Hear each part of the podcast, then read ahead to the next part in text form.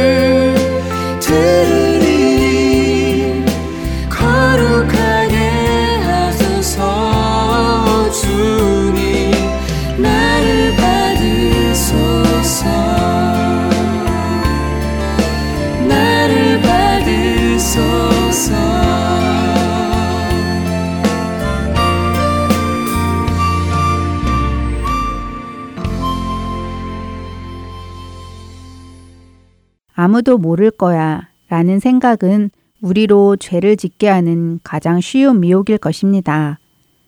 우리 자녀들도 부모 몰래 하지 말아야 할 일을 할 때 엄마 아빠가 모를 거야 라는 생각을 하며 하지 않을까요? 엄마 아빠가 보고 있을 때 그 앞에서는 하지 않을 것입니다.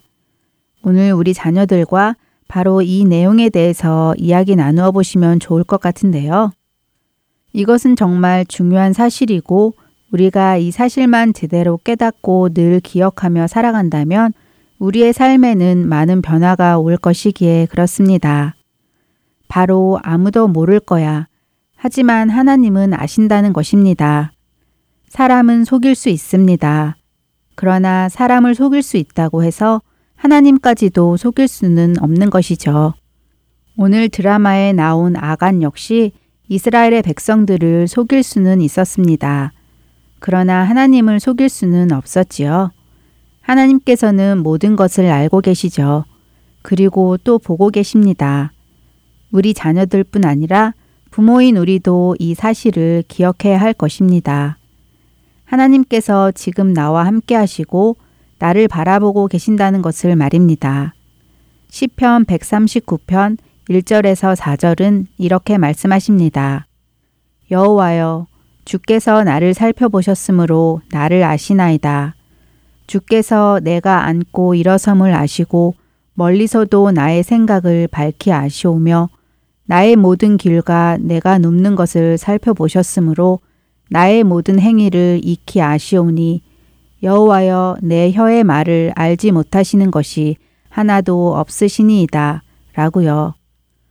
아무도 안 보는 곳이지만 그곳에는 언제나 하나님이 계시고 하나님은 우리의 모든 생각도 아시기 때문에 우리의 마음가짐과 행동은 언제나 하나님 앞에서 올바르게 서야 합니다. 홀로 있을 때도 내가 주님과 함께하고 있다는 사실을 깨닫는 사람, 내가 주님과 동행하고 있다는 사실을 알고 있는 사람은 하나님 앞에서 하지 말아야 할 일을 하지 않을 것입니다. 우리와 우리 자녀들이 이 사실을 반드시 기억하며 살아가기를 바랍니다. 이제 주안의 하나 오부 준비된 다음 순서들로 이어드리겠습니다.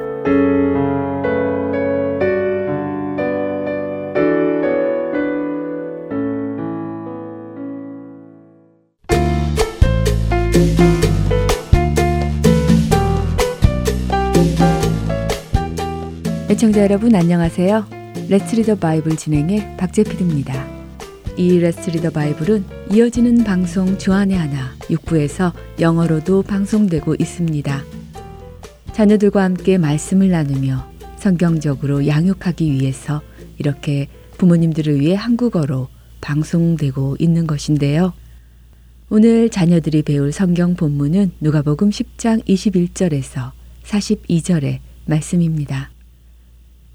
이스라엘 사람들을 무어라 부르시나요? 네, 맞습니다. 유대인이라고 부르시죠. 이스라엘 민족의 사람들을 유대인이라고 부릅니다. 그러면 혹시 사마리아인은 누군지 아시나요? 사마리아인들도 사실은 이스라엘 사람들입니다. 무슨 말이냐고요? 야곱의 자손들인 이스라엘이 이집트에 들어가 400년을 살다가 이집트의 종이 되었습니다. 그때 하나님께서는 모세를 통해 이스라엘 백성들을 가나안 땅으로 인도하십니다. 처음에는 사사들을 통해 통치를 받던 이스라엘 사람들은 다른 나라들처럼 자신들에게도 왕을 달라고 사무엘 선지자에게 부탁합니다. 사실 그들의 왕은 하나님이셨는데 그들은 사람 왕을 원했던 것이지요. 하지만 하나님께서는 그들의 요구를 들어주시고 그들의 마음에 맞는 왕 사울을 세워 주셨습니다. 하지만 사울은 그 일을 잘 못했습니다. 그리고 다음에 세워진 왕이 사람의 마음에 맞는 왕이 아닌 하나님의 마음에 맞는 왕 다윗이었습니다. 다윗은 나라를 잘 다스렸고 그 아들 솔로몬에게 왕권을 넘겨주었습니다. 솔로몬도 나라를 부강하게 만들었습니다. 그런데 솔로몬 왕 다음으로 왕이 된 르호보암 때에 이스라엘은 두 개로 나누어집니다. 북쪽은 이스라엘, 남쪽은 유다로 말이죠. 북이스라엘은 하나님을 떠나 가나안의 다른 신들을 섬기며 빠른 시간 안에 멸망해 갔습니다. 그리고 결국 아수르라는 나라에 의해 멸망했습니다. 이때부터 북이스라엘에 사는 사람들은 다른 나라로 포로로 끌려가기도 하고 또 다른 나라 사람들이 들어와서 살기도 하면서 이스라엘, 즉 하나님 나라의 정체성을 잃어갔습니다. 남유다 역시 결국에는 망하여 바빌론으로 포로로 끌려갔지만 70년이 지나자 다시 예루살렘으로 돌아와 서로이 유대 나라를 세웠습니다. 이때부터 남유대인들은 북이스라엘 사람들을 더 이상 형제로 취급하지 않고 사마리아인이라 부르며 멸시했습니다. 이렇게 멸시하니 사마리아 사람들도 유대 사람들을 좋아하지 않았습니다. 이들은 서로 미워했고 말도 나누지 않았고 서로의 땅을 밟지도 않을 정도로 싫어했습니다. 그런데 예수님께서는 유대인이시면서도 이 사마리안 사람들을 사랑하셨습니다. 그들에게도 구원을 주시기를 아끼지 않으셨습니다.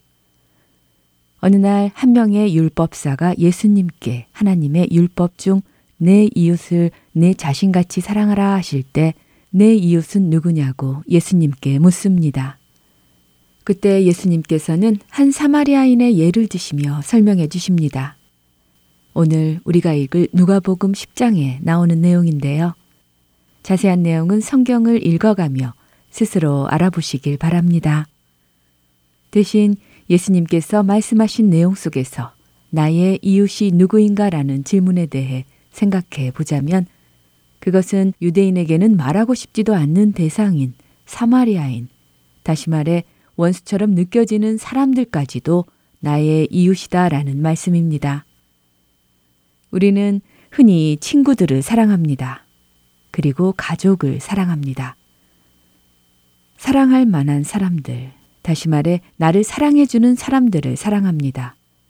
그러나 참된 이웃사랑은 나를 미워하는 사람까지도 사랑하는 것이라는 사실을 예수님께서 말씀해 주시는 것입니다.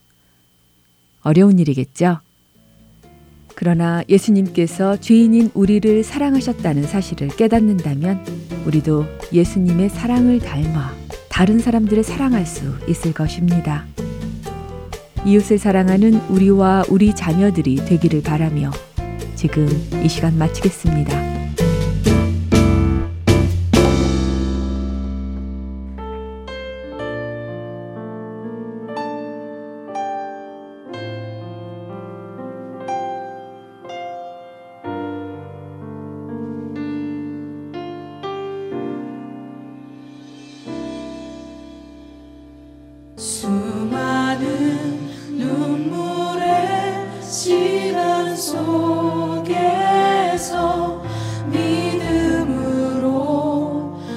Guru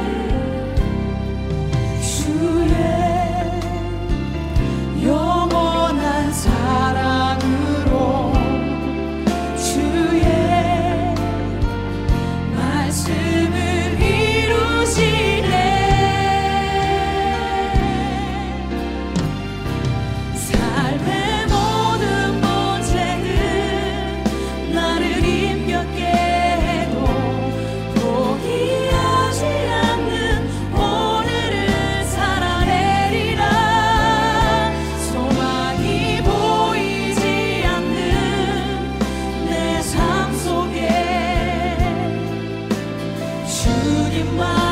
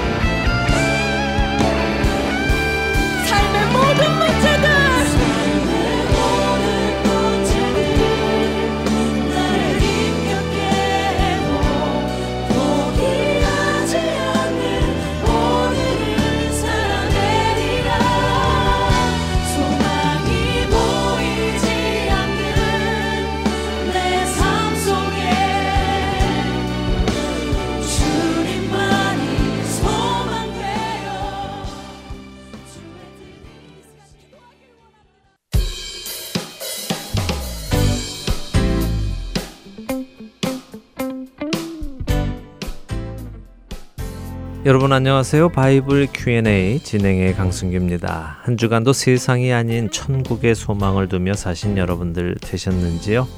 하나님 한 분만이 우리에게 참된 평화와 기쁨을 주시는 분이시라는 것을 늘 명심하며 살아가는 우리 모두가 되기를 바랍니다. 자, 오늘은 어떤 질문이 들어와 있는지요? 먼저 들어보고 오겠습니다.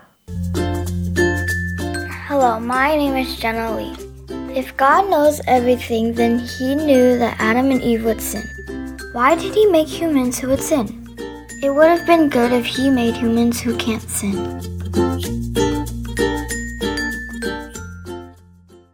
네, 오늘 이 질문은 사실 어린 자녀들뿐만 아니라 많은 어른들도 궁금해 하시는 질문이기도 합니다. 하나님께서 애초에 우리를 아예 죄를 지을 수 없는 존재로 만드셨다면 좋았을 텐데 왜 우리를 죄를 지을 수 있는 존재로 만드셨는가라고 궁금증을 갖는데요. 자, 그럼 이렇게 한번 생각을 해보도록 하죠.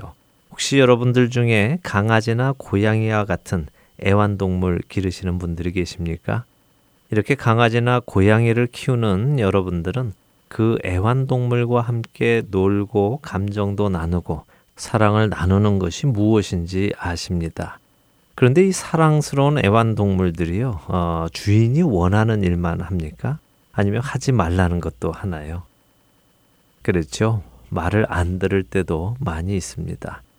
그렇다면 애완동물이 말을 듣지 않는다고 해서 내가 시키는 일을 다 하고 내 말대로 다 하는 로봇 강아지로 바꾼다면 어떨 것 같으십니까?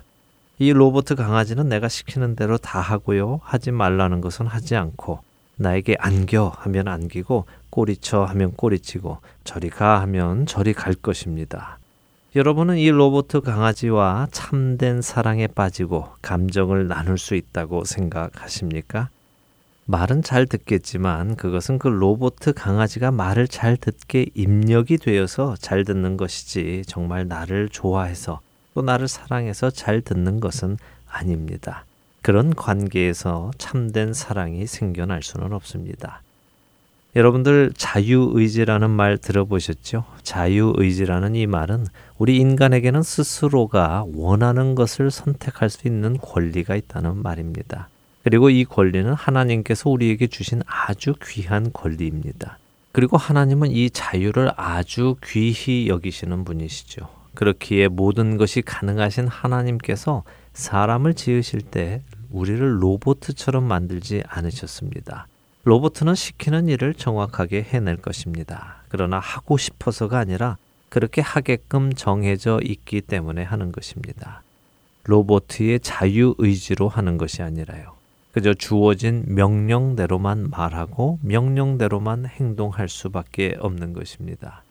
하나님께서는 우리와 그런 관계를 갖고 싶어 하지 않으셨습니다. 참된 사랑, 자신의 의지로 사랑하는 관계를 원하셨죠.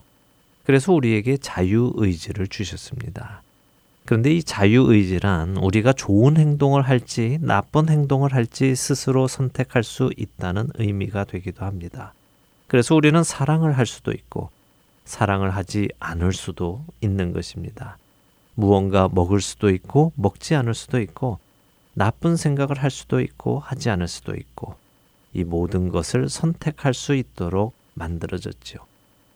그런데 문제는 우리 인간이 이 자유의지를 하나님을 사랑하는 데 사용한 것이 아니라 하나님의 말씀을 어기는 데 사용했다는 것입니다.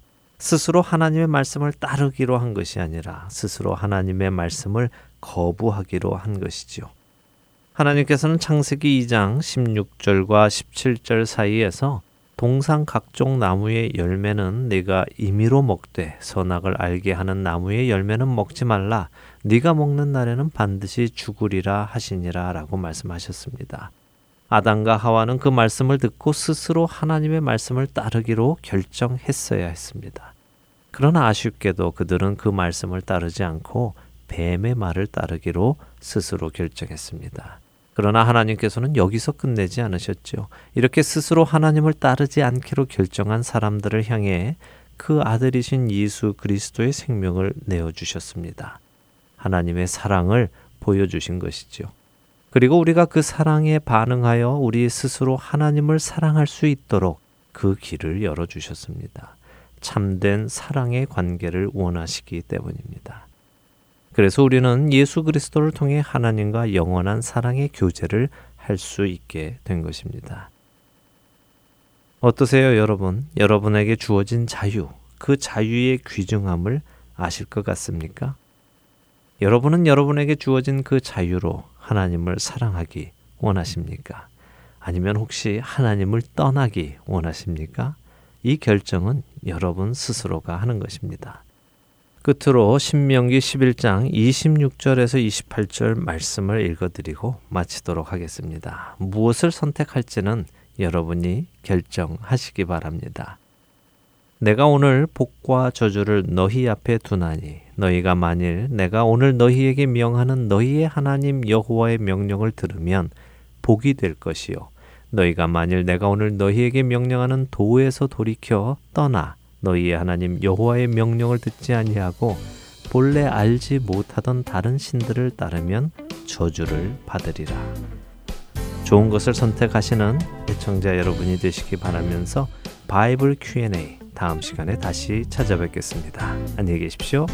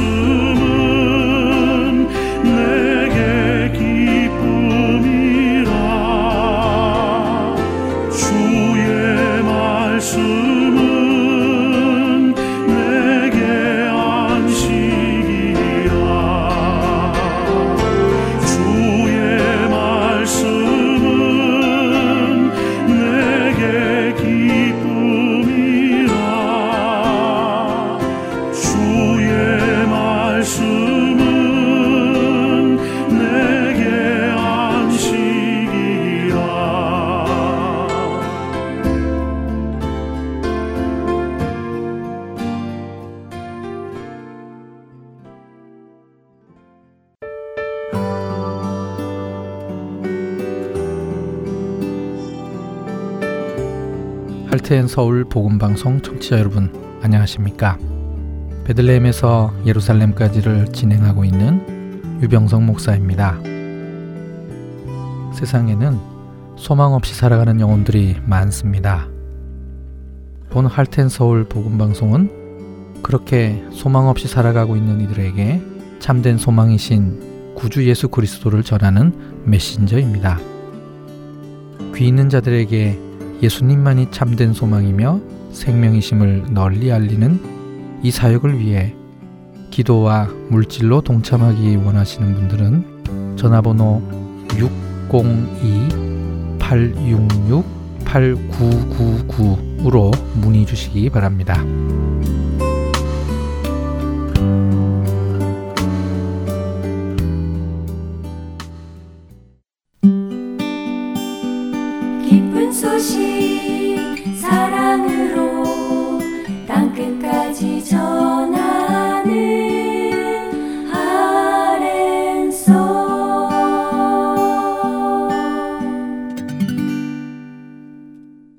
설교로 이어집니다.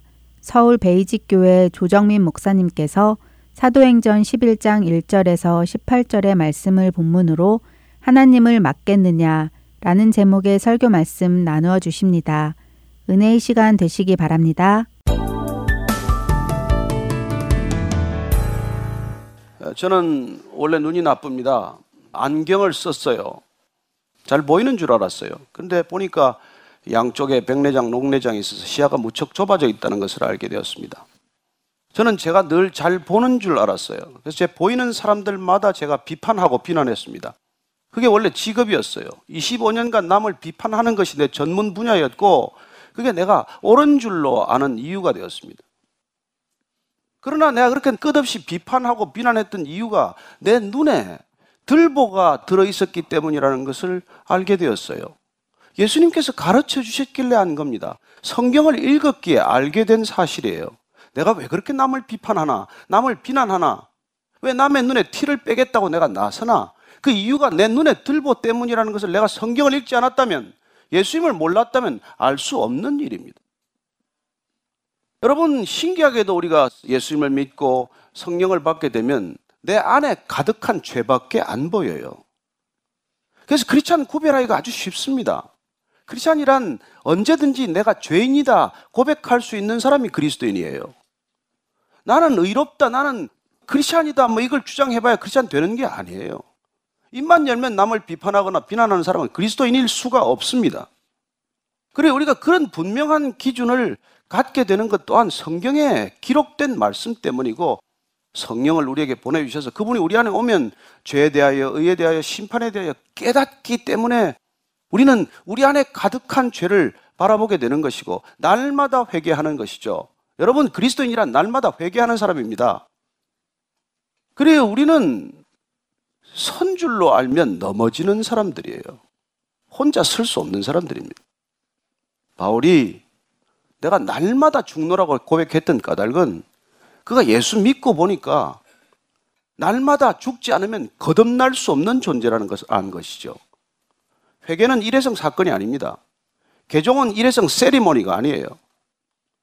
회개는 날마다 반복되어야 할 우리의 일상이라고 하는 것입니다. 예수님께서 베드로의 발을 씻겨주려고 할 때 베드로가 안 됩니다라고 했을 때 내가 내 발을 씻기지 않으면 넌 나하고 상관이 없다고 말씀하십니다. 그분이 우리를 섬겨주시는 방법은 우리가 회개의 영으로 역사하게 하는 것이고 우리가 늘 되돌이켜서 우리의 잘못을 돌아보게 하는 것입니다. 그리고 지금도 누가 이 그리스도를 전하는데 방해가 될까요? 저와 여러분들 같은 그리스도인들이라고 자처하는 사람들이에요. 교회라고 하는 것 때문에 교회 오는 일이 점점 힘들어지고 있습니다. 이 시대가 이렇게 되고 있어요. 이 시대만의 일이 아니에요.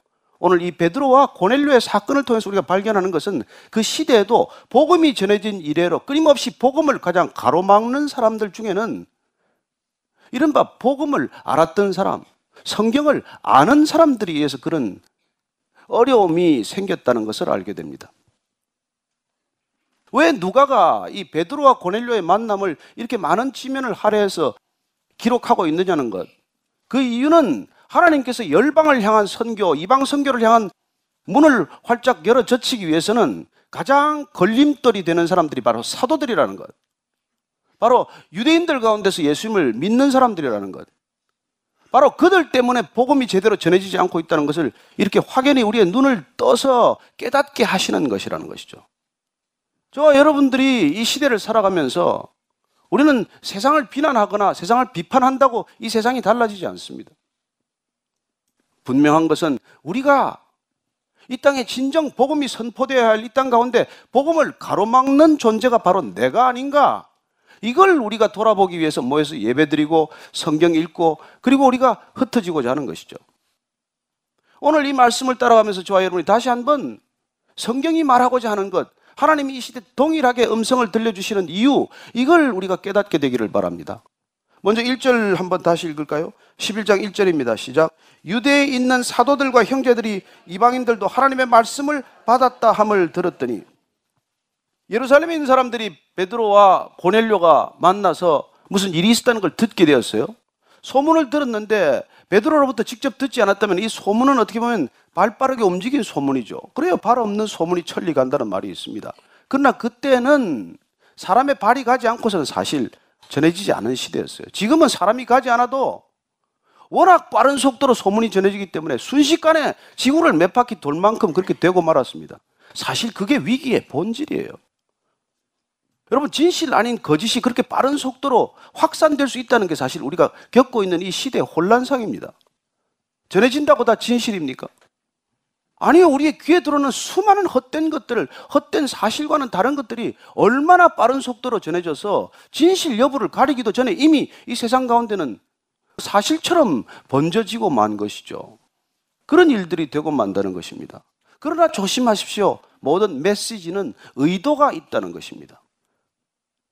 저와 여러분들이 어떤 의도를 가졌기 때문에 메시지가 나가고 들어온다는 거예요. 내가 어떤 의도를 가지고 있나.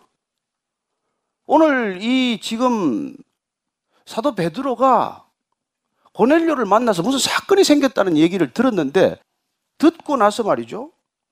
이 사람이 받은 만약 집에 신문이 배달되었다고 칩시다. 신문에 배달된 일면의 헤드라인이 이방인이 하나님의 말씀을 받았다. 제목을 더 줄이면 이방인이 구원받았다. 이방인도 예수 믿었다. 이런 타이틀의 신문이 지금 배달이 된 거예요. 근데 이걸 보자마자 이 사람들이 어떤 반응을 하느냐는 것이죠. 이 소식을 접한 사람들은 지금 예수를 믿는 사람들이에요. 어렵게 믿는 사람들입니다. 핍박과 박해 가운데 예수를 믿는 사람들이에요. 그렇다면 그들이 목숨을 걸고 지금 복음을 전하는 마당에 이방인들까지 복음을 지금 받아들였다면 펄펄 뛰고 좋아해야 될 것 아닙니까? 기뻐해야 될 일이 아니냐고요. 그런데 어떤 반응을 보입니까? 2절, 3절입니다. 시작. 베드로가 예루살렘에 올라갔을 때 할례자들이 비난하여 이르되 내가 무할례자의 집에 들어가 함께 먹었다 하니 여러분 베드로가 올라갔더니 베드로를 지금 앞에 두고 그 사도들과 형제들이 베드로를 지금 신문하듯 힐난하듯 그렇게 지금 퍼부어 대는 거예요. 너 어쩌자고 당신 거기 가서 이방인들 집에 들어가서 먹고 마셨냐는 거예요. 아니 지금 신문의 타이틀은 이방인이 구원받았다는데 따지는 건 뭐냐고요. 여러분 이 지금 장면을 보면은 오버랩 되는 장면이 없습니까?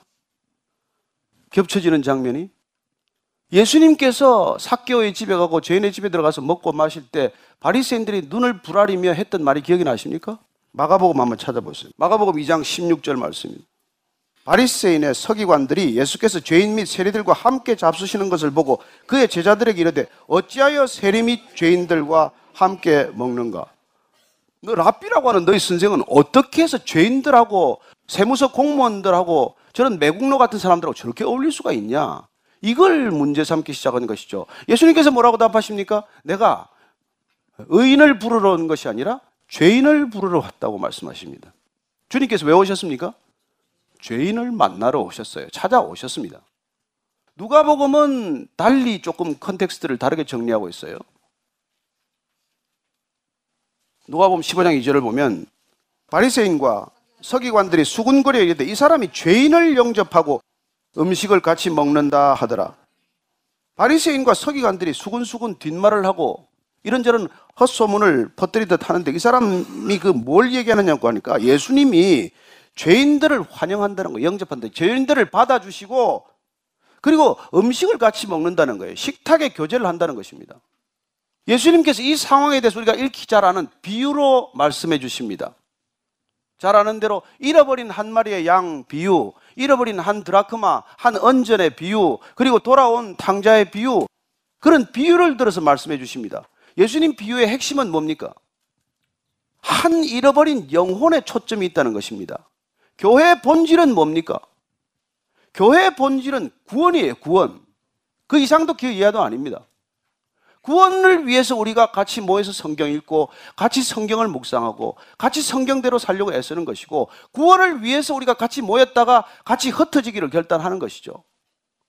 여러분 이 구원에 대한 본질을 잃어버렸기 때문에 이 바리새인들은 왜 네가 죄인들하고 먹냐? 또 안식일에 병을 고치느냐 그 문제를 삼지 않았습니까? 왜 38년 된 병자를 평일에도 고칠 수 있는데 안식일 날 고치냐?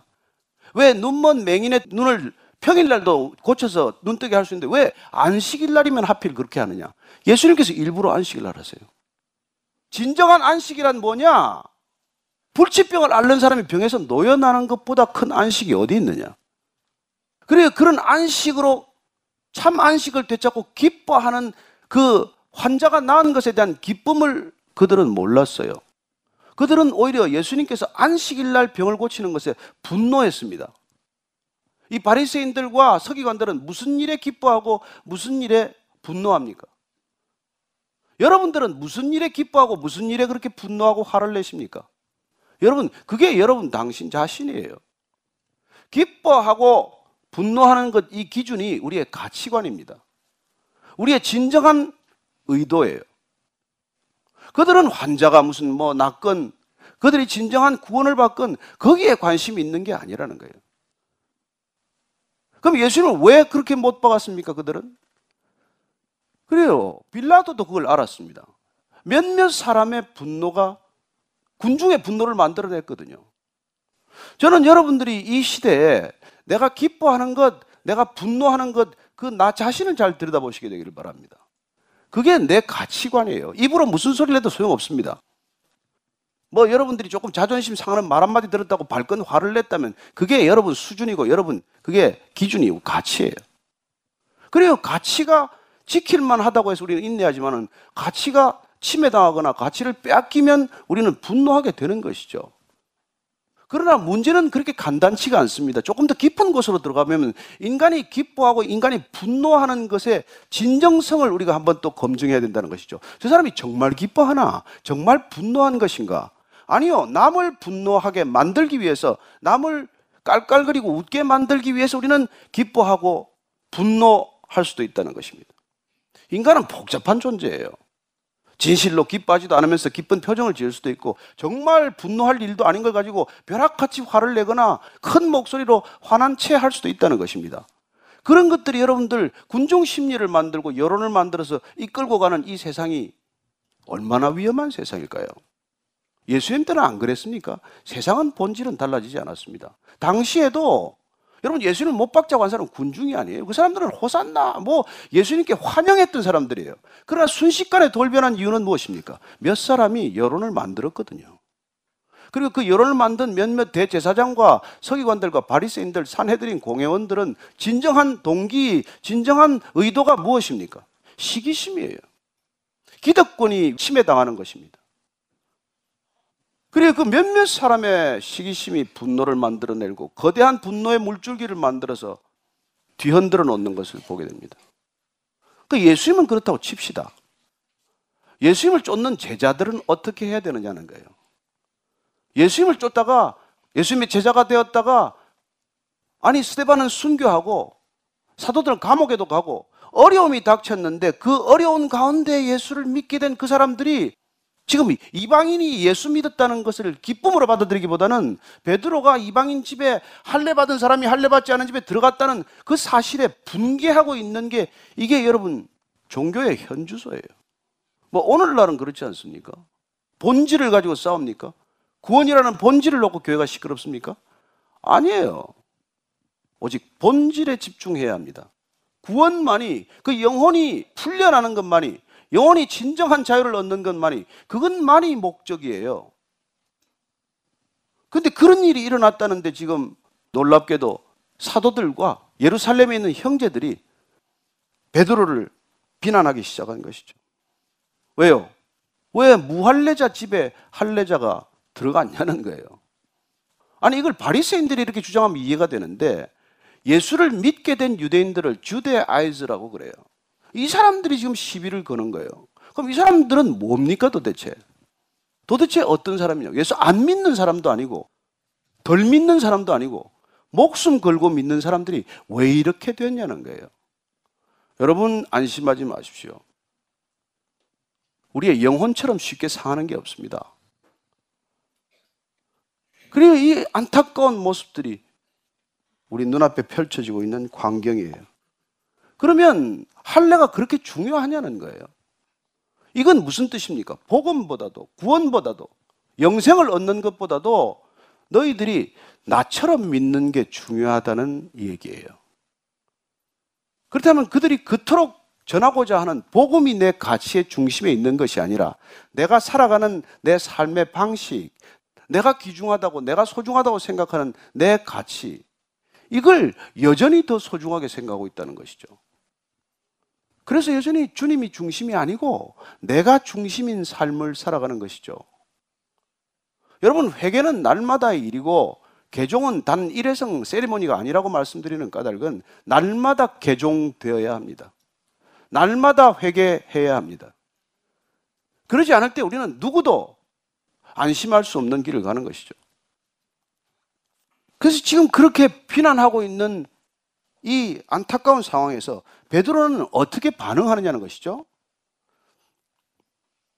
한번 사절 말씀 보십시다. 시작. 베드로가 그들에게 이 일을 차례로 설명하여 아 보니까 베드로가 옛날의 베드로가 아니네. 옛날 베드로 같으면 한 성깔 하는 베드로 아닙니까? 이게 뭐야 이것들이? 아니 그래도 베드로가 여러분 주님 떠나고 나서 지금 예루살렘 교회의 가장 기둥 아닙니까? 그러면 어떻게 보면 교회 어른이나 마찬가지가 되었는데 이 사람이 지금 요바까지 갔다가 무두쟁이 시몬 집에도 들렀다가 그리고 거기서 또 가이사라 빌립보까지 가서 지방 이방인들에게 지금 복음을 전하고 세례를 주고 성령 세례가 임하는 것을 보고 물 세례를 주고 돌아왔으면 지금 다른 사도들이나 다른 형제들이 아니 베드로 사도님 먼 길 다녀오셨습니다. 애썼습니다. 정말 큰 일을 이루고 오셨습니다. 이렇게 입에 발린 말이라도 칭찬하는 게 당연하지 어떻게 이렇게 질책하고 힐난할 수 있냐는 거예요. 근데 베드로가 차근차근 설명하기 시작을 해요. 야, 제가 은혜 받았습니다. 이게 성령 충만이에요. 여러분 집에 들어와서 아내가 묻거든 차례차례 설명해 주세요. 그걸 알아서 뭐해? 이러지 마시고 여러분 성령 충만이란 그런 거예요. 누가 물으면 차근차근 차례차례 설명해 주는 일이에요. 몰라서 묻는 거니까. 몰라서 화를 내는 거니까. 잘 몰라서 저렇게 지금 힘들어 하는 거니까. 한번 차례차례 차근차근 설명해 주는 것. 그게 사랑이고, 그게 성령 충만한 거예요. 저는 여러분들이 부부싸움 하지 않게 되기를 바랍니다. 그 말 한마디 때문에 싸우는 거 아닙니까? 네가 알아서 뭘 해? 아니, 왜 알아야죠? 부부가 서로 알아야 되지 않습니까? 그렇게 지금 베드로가 참 이렇게 성질 내지 않고 화를 내지 않고 이렇게 설명하는 이 사람들은 지금 화가 나 있는 상태예요.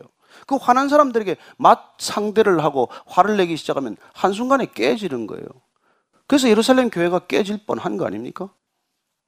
자, 계속해서 읽습니다. 시작. 이르되 내가 요파 시에서 기도할 때 황홀한 중에 환상을 보니 큰 보자기 같은 그릇이 내 귀에 메어 하늘로부터 내려 내 집 앞에까지 드리워지거늘 이것을 주목하여 보니 땅에 네 발 가진 것과 들짐승과 기는 것과 공중에 나는 것들이 보이더라. 또 들으니 소리에서 내게 이르되 베드로야 일어나 잡아 먹어라 하거늘 내가 이르되 주님 그럴 수 없나이다 속되거나 깨끗하지 아니한 것은 결코 내 입에 들어간 일이 없나이다 하니 또 하늘로부터 두 번째 소리에서 내게 이르되 하나님이 깨끗하게 하신 것을 내가 속되다고 하지 말라 하더라. 이런 일이 세 번 있은 후에 모든 것이 다시 하늘로 끌려 올라가더라. 이거 10장에 한 얘기를 왜 또 그대로 또 적어놨습니까? 이거 이렇게 되풀이해서 반복해서 우리가 들어야 할 얘기기도 하고 지금 베드로가 한 얘기를 사실대로 누가가 기록하고 있는 거예요. 이 지금 앞에 10장하고 내용이 틀립니까? 그대로 지금 얘기했다는 거예요. 있던 사실대로 가감 없이 내 감정을 보태지 않고 있는 팩트대로 전달해야 한다는 것입니다. 여러분, 성령이 충만한 사람, 예수님을 따르기로 결정한 사람들은 바르게 전해야 돼. 예스면 예스고 노면 노입니다. 글쎄, 그게 말이야, 뭐, 다 좋은데 말이지. 이게 아니더라. 이런 꼬리 달지 마시고, 있는 그대로 전해야 되는 거예요. 자, 이 전달의 핵심은 뭡니까? 하나님께서 깨끗하다고 하신 것을 내가 속되다고 하지 말라. 보자기에 쌓인 짐승들이 주렁주렁 달려 내려오는데 그걸 먹어서는 안 되는 목록에 들어가 있는 짐승들이에요. 구약에 보면 레위기나 이런 데서 먹으면 안 된다고 기록이 되어 있어. 그래서 나는 율법에 따라서 안 먹겠습니다. 하나님이 먹으라 그래도 안 먹겠다 그래요. 그랬기 때문에 지금 베드로가 자기가 그때는 모르고 그렇게 나는 안 먹겠습니다 했더니 두 번이나 그러니까 하나님께서 너 말이야 내가 깨끗하다 한 것을 내가 왜 속되다고 하느냐? 내가 깨끗하다고 한 이방인을 내가 왜 불결하다고 하느냐? 이 얘기라는 것을 나중에 본인이 깨닫게 되었다는 거예요. 그때는 모르고 그래서 세 번씩이나 그런 환상을 보여줬는데도 잘 모르고 이게 무슨 뜻인지를 정확히 몰랐는데 나중에 결국 고넬료 집에서 모든 사건이 끝나고 난 뒤에야 하나님께서 이건 무슨 말씀이었는지를 분명히 알게 되었기 때문에 그는 지금 이걸 모르고 있는 동료 사도들에게 차근차근 설명을 해 주는 거예요. 그래, 우리는 모든 걸 다 모르고 하나님께 순종합니다. 어쩌면 몰라서 순종해요. 그러나 신기하게도 순종하면 이렇게 알게 된다는 것입니다. 저는 여러분들이 다 알고 하나님을 믿을 수 없다는 것은 인정하기 바랍니다. 내가 다 알고 하나님을 믿을 수는 없지만 하나님을 믿고 났더니 하나님의 말씀을 다 알고 순종한 건 아니지만 다 몰랐지만 이게 하나님의 말씀이기에 순종했더니 아 이게 무슨 뜻이었구나 이게 나한테 어떤 놀라운 생명의 사건인가를 나중에 알게 될 줄로 믿으시기 바랍니다. 베드로가 이걸 알게 되었다는 거예요. 놀랍게도 이걸 깨닫고 나서 그는 지금 이 얘기를 해주는 거예요. 왜냐하면 지금 자기에게 필란하고 비난하고 지금 비판하는 이 사람들이 도대체 이방인들이 누군지, 왜 하나님의 뜻이 무엇인지, 하나님이 이방인들을 위해서 어떤 계획을 갖고 있는지, 이걸 여전히 모르는 유대교의 사람들과 하등 다를 바가 없는 모습에 가슴이 터질 지경하네요. 그리고 하나님은 동일하게 이 사건을 반복해서 기록하게 하시므로 여러분, 복음이 전해지는데 1차적인 장애물이 누구인지를 보게 하시는 것이죠. 복음이 열방까지 흩어지는데 누가 장애물이 됩니까? 지금 이 시대 지금 예수님이 전한 복음이 땅끝까지 전해지는데 이 시대 전체의 번연이고 이 사회 전체에 복음이 전해지는데 누가 방해물이냐는 거예요. 여러분, 교회 열심을 내는 저 같은 사람일 수 있다는 것이죠. 교회 무슨 타이틀을 달고 다니는 저 같은 사람이 방해물이 될 수 있다는 것입니다. 내 식대로 믿으라고 생각하고 고집하는 사람들이 방해물이 될 수 있다는 것이죠. 여러분, 인간은 어디에 서나 빛을 가리는 존재입니다. 인간은 태양 아래 서기만 하면 그림자가 생기는 존재입니다. 저와 여러분들이 하나님의 일에 도움이 돼서 우리를 쓰는 게 아니에요. 우리는 하나님께 걸리적거리는 존재일 뿐입니다. 그러나 하나님께서 우리를 부르신 까닭은 오직 사랑하시기 때문이에요. 하나님은 저와 여러분이 순종 안 하면 플랜 B, 플랜 C, 플랜 D 다 있습니다. 그러나 저와 여러분들이 순종할 때 하나님께서는 은혜를 맛보게 하시는 거란 말이에요. 나 때문에 하라는 거지 하나님 때문에 하라는 게 아니에요. 저는 여러분들이 하나님 때문에 일한다고 말하지 마십시오. 하나님은 우리 때문에 일거리를 만들어서 한번 해보라고 그냥 부르는 거예요. 그래서 그냥 하나님께 예스하고 달려가면 잘하든 못하든 할 수 있다, 할수 없다 말하지 마십시오. 우리는 애초부터 할 수 있는 존재가 아니에요. 그러나 가면 하나님께서 무슨 마치 모든 걸 준비해 놓고 하나씩 하나씩 일을 펼쳐 보여주시고 그리고는 나중에 네가 다 했다. 그런 놀라운 칭찬을 아끼지 않는 분이십니다. 그런 하나님을 신뢰하게 되기를 바랍니다. 그래서 지금 베드로가 한참 이 얘기를 하고 나서 속되다고 하지 말아라. 핵심은 그 얘기예요. 인간이 지금 깨끗하다, 속되다 이런 거 판단하지 말라는 거예요. 하나님은 다 깨끗하다고 하셨다는 것입니다. 하나님께서는 알코올 중독자도 뭐 담배를 끊지 못한 사람도 마약 중독자도 하나님께서는 다 회개할 수 있는 영으로 부르시기만 하면 돌아올 수 있도록 허락하셨다는 것입니다. 그 시대나 이 시대나 저는 우리의 편견으로 사람들을 속되다, 뭐 깨끗하다 말하지 않게 되기를 바랍니다. 저와 여러분들이 사는 곳에 깨끗한 사람들만 있는 게 아닙니다. 교회 다닌다고 깨끗한 사람만 있는 게 아니에요. 예배 드린다고 깨끗한 사람만 있는 게 아닙니다. 여러분, 유대인들은 하루 종일 성경 봤어요.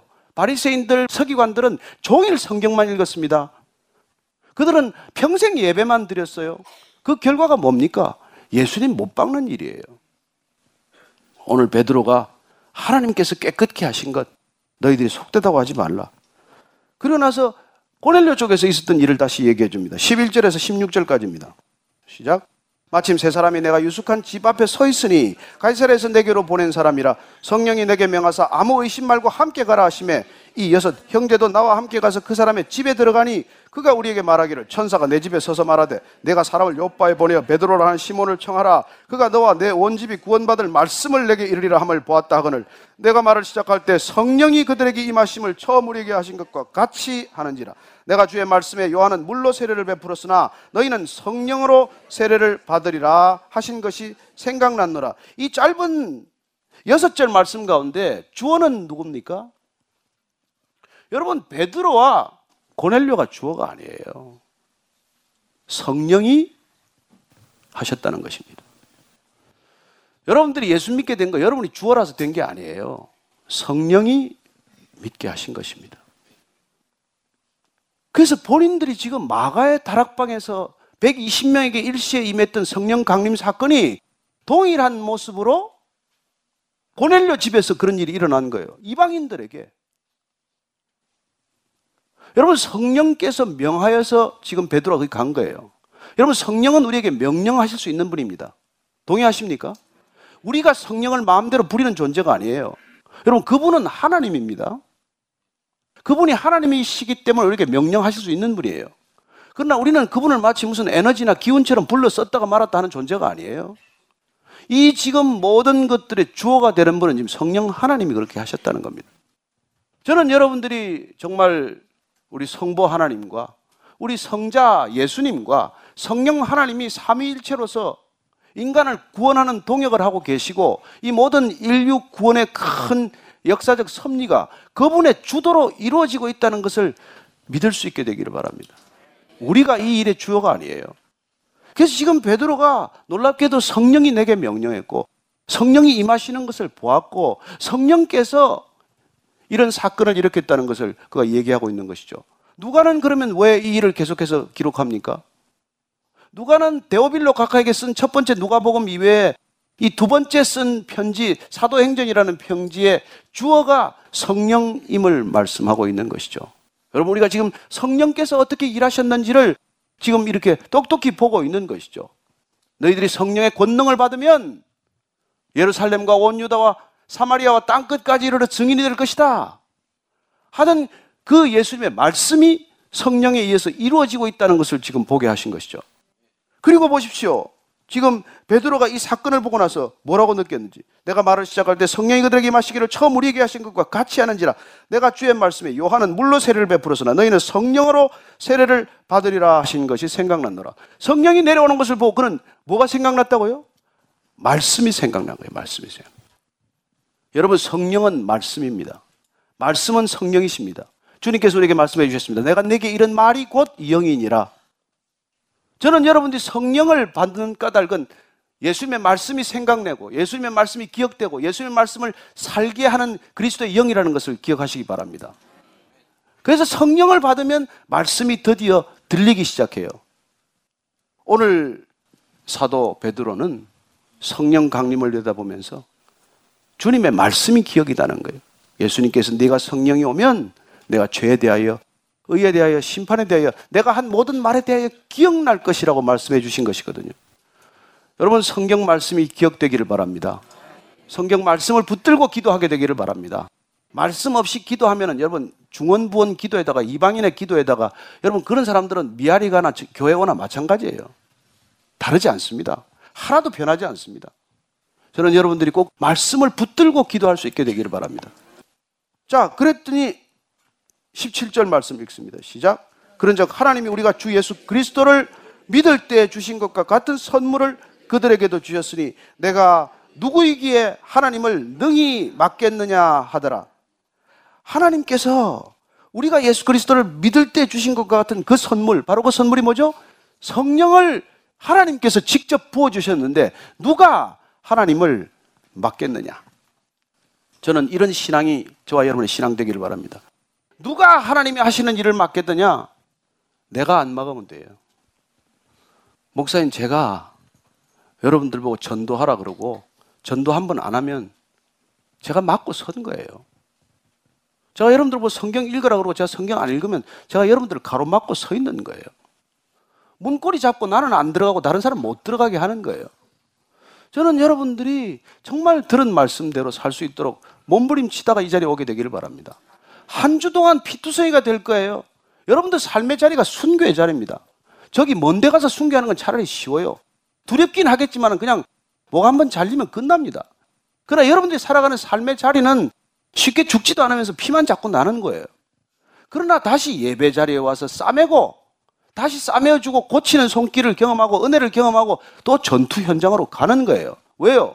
하나님이 그곳을 사랑하셔서 교회를 주셨기 때문에 하늘에 미랄이 떨어져 죽지 아니하면 하늘 그대로 있고 죽으면 많은 열매를 맺게 될 것이라고 하셨기에 그래서 이 땅에 교회를 주신 까닭은 세상을 사랑하셔서 이 교회가 세상 속에 죽으면 그러면 그곳에 많은 교회가 탄생할 것이기 때문에 왜 우리가 흩어지자고 하는지 아시겠습니까?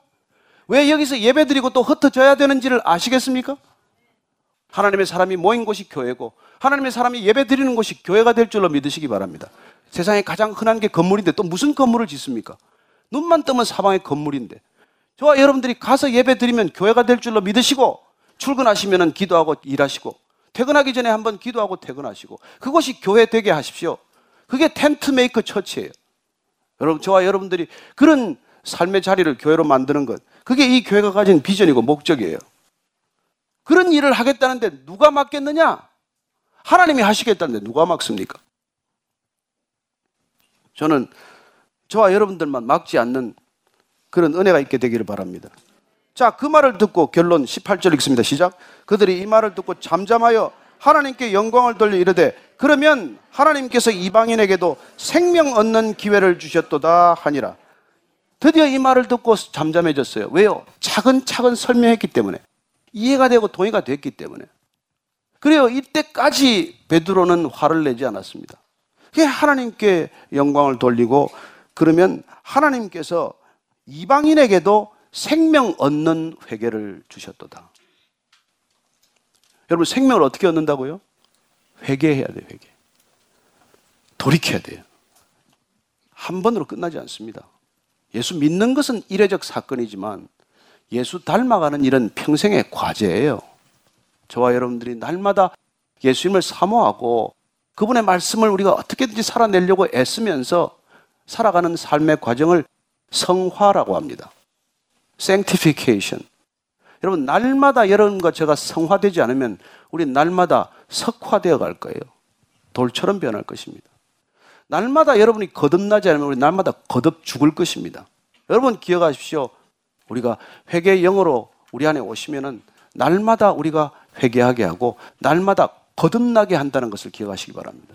저와 여러분들이 날마다 거듭나지 않으면 우리는 날마다 거듭 죽어가는 존재예요.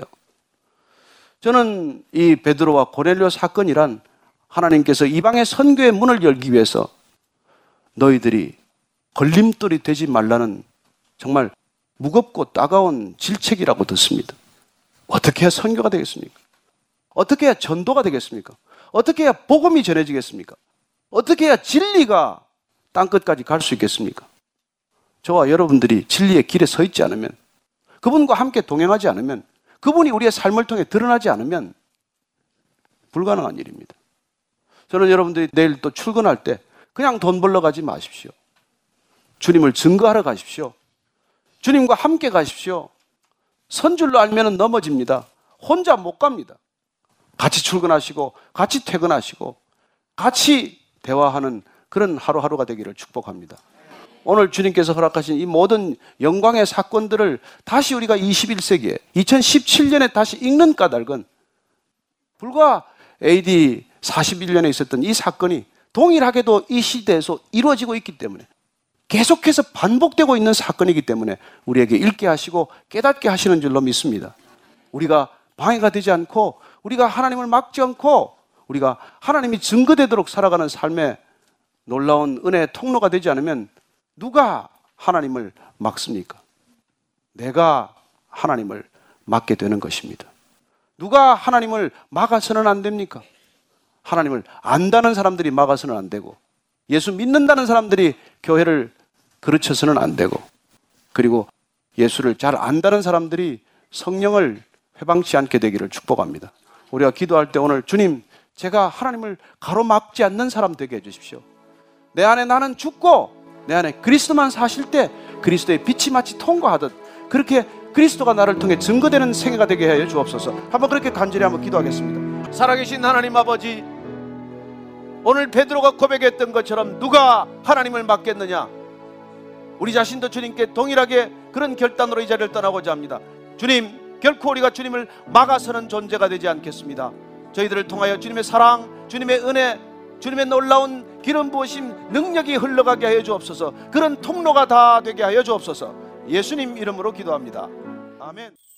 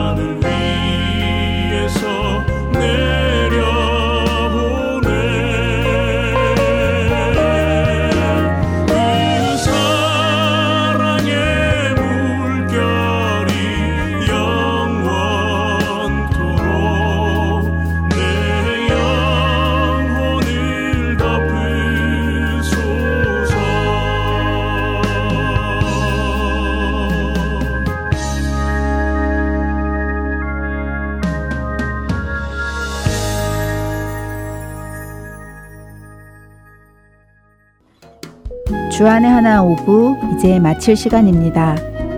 정결하고 정직한 마음가짐으로 하나님 앞에 바로 서는 자가 되시며 하나님의 언약에 충실하고 죄에 대해 정결한가를 돌이켜보는 한 주가 되시길 바랍니다. 저는 다음 주에 다시 찾아뵙겠습니다. 지금까지 진행의 정지영이었습니다. 안녕히 계세요.